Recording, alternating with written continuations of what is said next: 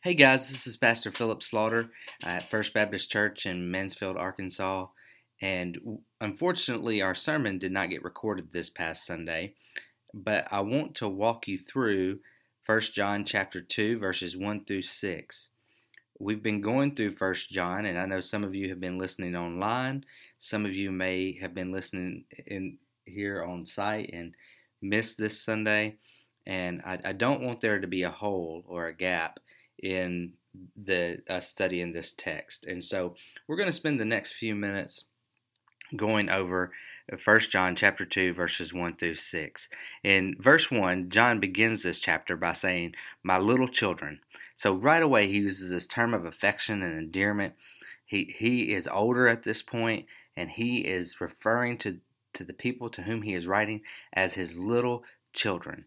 And, and this is a term of affection. John has spent his life pouring into these people, and he feels as a spiritual father to them. This is a, a phrase that Paul used a couple times that Jesus used in the Gospels, and uh, he's saying, My little children, I'm writing these things to you. So here's an, another piece of evidence that this is probably a letter that John was writing, because he says, I'm writing these things to you so that you may not sin. So, what's the purpose of him writing? Well, he's given us some already in chapter 1 that we may have fellowship with each other, that we may have fellowship with God, that our joy would be complete. And, and here he's telling us he is writing these things to you so that you may not sin. Uh, now, we know that this cannot mean that he expects us to stop sinning completely just by studying this letter, studying his writings. The reason we know this is because in chapter 1, he tells us that we're going to continue to sin. He says that if we say we do not have sin, then we're a liar. He, he says if we say we have not sinned, we make God a liar, even in, in verse 10. And so he tells us to confess our sins in verse 9 and that God would, he will be faithful and just to forgive us. And so we know that he's not saying he's writing these things so that we can read this and never sin again. So what is he saying? He's saying he's writing these things so that you may not sin. What that means is that he's encouraging them and exhorting them to not sin. He's challenging them to, to be faithful to Jesus, to obey God, and, and to do those things in a way where they're striving not to sin. So I'm writing these things to you that you may not sin. What he's really saying is, he's said that you will strive to live a holy, faithful life to Jesus. But if anyone does sin, so here's more evidence. He immediately turns back to if anyone does sin and acknowledging that, you know, even when we strive to not sin, it's going to happen. But if anyone does sin, we have an advocate with the Father, Jesus Christ the righteous. So this is telling us that Jesus is our advocate, and, and that's a good thing. But what I want us to avoid are some common mistakes that people make. Many people look at the relationship between the Father, the Son, and the Holy Spirit in a, in a erroneous way, in a way that does not line up with Scripture. Many people choose to see God the Father uh, and and see Him as this God who's wrathful and um, who's out to get us, and and then they completely separate that from Jesus of the New Testament, who's this uh, loving, caring God who's willing to die for us and you can't separate them. Uh, the Bible tells us that God is one, uh, that the Father, the Son, and the Holy Spirit are, are one. And so we have to realize that God has always had a good plan for us. That before the world began, when He chose to create man, when He chose to create the, this world and, and its inhabitants, that He did so out of love, and He knew that if He created us and gave us the option to whether to love Him back or not, whether to obey Him or not, that we would choose to disobey. And yet He still created us with the ability to choose, and of course we did and still do choose to disobey, and that's called sin. And because God is a good God and a just God, He has to do what's right and He has to punish wrong. He has to punish sin. And we see this throughout the, the Bible. And this was true in the Old Testament, but it's still true today. And so God the Father, uh, the Son, the Holy Spirit, they all decided to create man. They all already had a plan in place for when man sinned. And that plan was that Jesus, the Son, would put on flesh, that he would be born as a man, and that he would never sin. So he would not deserve God's wrath. He would never sin. And he would live a perfect life. And then at the end of his life, he would offer himself up as a sacrifice for the sins of all men. Now, we're going to see that that John in First John chapter two he uh, confronts this issue. He says that we have this advocate, and then verse two he says he Jesus is the propitiation for our sins, and not for ours only, but also for the sins of the whole world. So what does that mean? He is the propitiation for our sins. It means that God is just. So is there have we sinned? Yes. Should our sin be punished? Yes. So the wrath of god is going to be poured out on sin and sinners and it has to to be that way because he is good and just and has to judge wrong. But jesus said i will pay for those sins. Jesus according to the plan that existed before Jesus was even born in, in uh, into this world. Jesus came and he died for sins and it satisfied the wrath of God. He is the propitiation for our sins. Thank God we can rely on Jesus to satisfy the just right wrath of God. He is the propitiation for our sins, and not for our sins not for ours only, but also for the sins of the whole world. Now, we know John has already distinguished between uh, people who are saved and people who are not, people who are in the light and people who are in the darkness. He's already been distinguishing between these two sets of uh, this group, two groups of people. And so, what does this mean that Jesus uh, was the propitiation for not for ours only, not for our sins only, but also for the sins of the world? Well, it means that when Christ died on the cross, with the, with the life he lived, with a perfect life, and even in his death, that he made it possible for anyone who would have faith, who would put their faith in Jesus and follow him, he made it possible for anyone to be saved. And so, he is the propitiation for our sins, and not for ours only, but also for the sins of the whole world. Verse 3 And by this we know that we have come to know him, if we keep his commandments. So here he's trying to give us another method of assurance. How can we know that we are saved? How can we know that we have come to know him? If we keep his commandments. Now, this isn't saying keep them perfectly, never sin. We've talked about this uh, if we keep his commandments, he's saying that there needs to be a pattern of obedience in our life. There needs to be sanctification, a setting apart, us being made more into his image.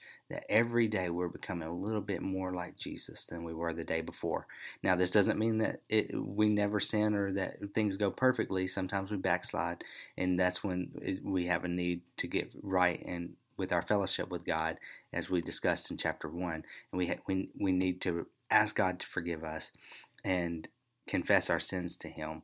Uh, but what this is saying is, if if we do have love for Jesus, if we do have a passion for Him, and that that love and passion reveals itself through obedience, and that there's this pattern of obedience in our life, and that when there are moments and exceptions when we sin, then we confess those sins, then that can be good evidence that we are Christians, that we do have a relationship with Jesus, that we have come to know Him if we keep His commandments.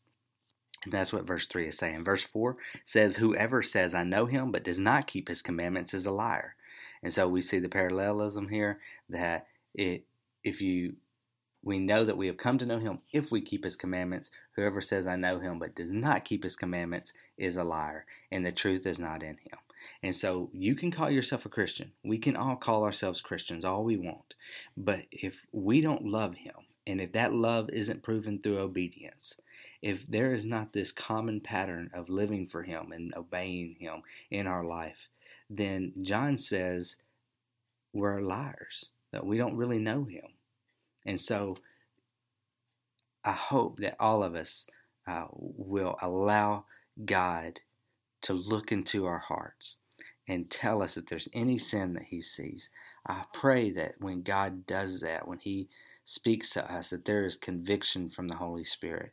I pray that we confess our sins. And I'm not wanting anyone to doubt their salvation or anything like that if they're truly saved. But if is a big word. And if we do have a relationship with Jesus, if we have been saved, then there needs to be conviction when we sin. There needs to be a desire to live for Him and to obey Him. Now, I'm not saying it's perfect. I'm not saying it's it's like it should be 100% of the time, but it should be the common norm in our life that we love Him, we desire to obey Him, and we keep His commandments. Uh, verse 5 But whoever keeps His word, in Him truly the love of God is perfected. So here's the great thing as we're striving to live for Him, as we're striving to love Him and be obedient to Him, as we are obedient, as we are keeping His word, the love of God that is already in us is perfected, which means every day as we obey Him, we're made more and more and more into His image. We look more like Jesus. And then He gives us this phrase at the end of verse 5 that gives us more assurance. By this we may know that we are in Him. Whoever says he abides in Him ought to walk in the same way in which He walked. So, do you call yourself a Christian? I do. If we call ourselves Christians, we need to be like Jesus. We ought to walk in the same way in which he walked. We now we don't have to be perfect, okay? Jesus was perfect. We can rely on his perfection. But it means that we should strive to be perfect. We should strive to be like him. We should want to walk like him.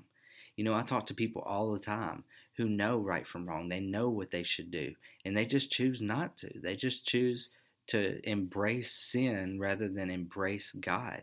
They choose to follow their desires rather than God's desires. And that brings up some difficult questions. Can we be a Christian and live that way? Well, those are the six verses. And my challenge to you, as if you're listening to this, is um, to look at these verses and to take these things seriously. Let's close with a recap. John was compassionate about these people. He, he loved them. He called them his little children. And, and in this letter, he said, I'm writing these things to you for a reason of that they may not sin. So, in the same way, let's read this. Let's be encouraged by John's writing and let's not sin. Let's strive to not sin. But if anyone does sin, when we do sin, we have an advocate with the Father, Jesus Christ the righteous. And we need to have a healthy understanding of the Father, the Son, and the Holy Spirit, that they are one, that that God the Father, the Son, the Holy Spirit all have wrath. God the Father, the Son, and the Holy Spirit are all just. They're all loving. Uh, they're one. And so their plan has been perfect from the beginning, and their plan was for Jesus to be born and to become the propitiation for our sins, that he would pay the penalty of our sins so that we could be set free. And and not just for ours, but for anyone who will call on his name, anyone who will put their faith in him. We're told in the Bible that it is by grace that we have been saved through faith.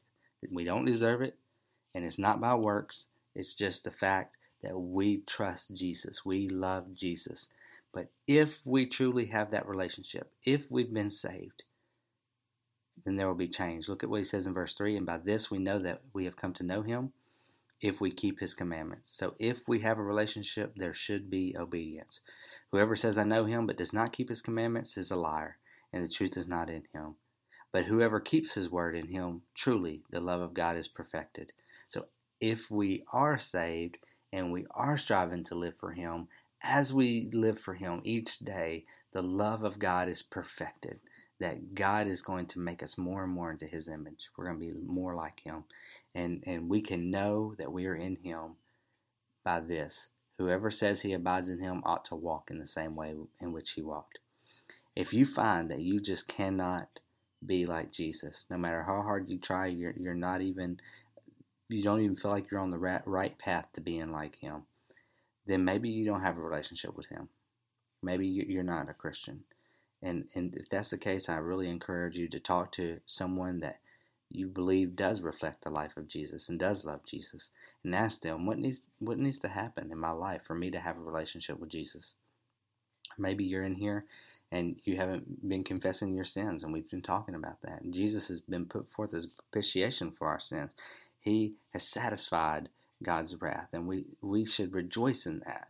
Um, but there's also a need for our fellowship to be made right by us confessing our sins on a continual basis. And so as we sin, we confess. And let's make sure that we're living for Him and that we're obeying Him. Uh, I hope you guys have enjoyed listening to this, and um, I hope this fills the gap. I'm sorry that we didn't get the sermon recorded, uh, and I know it was a little different this week, but um, we'll pick right back up next week at, with 1 John chapter 2, verse 7.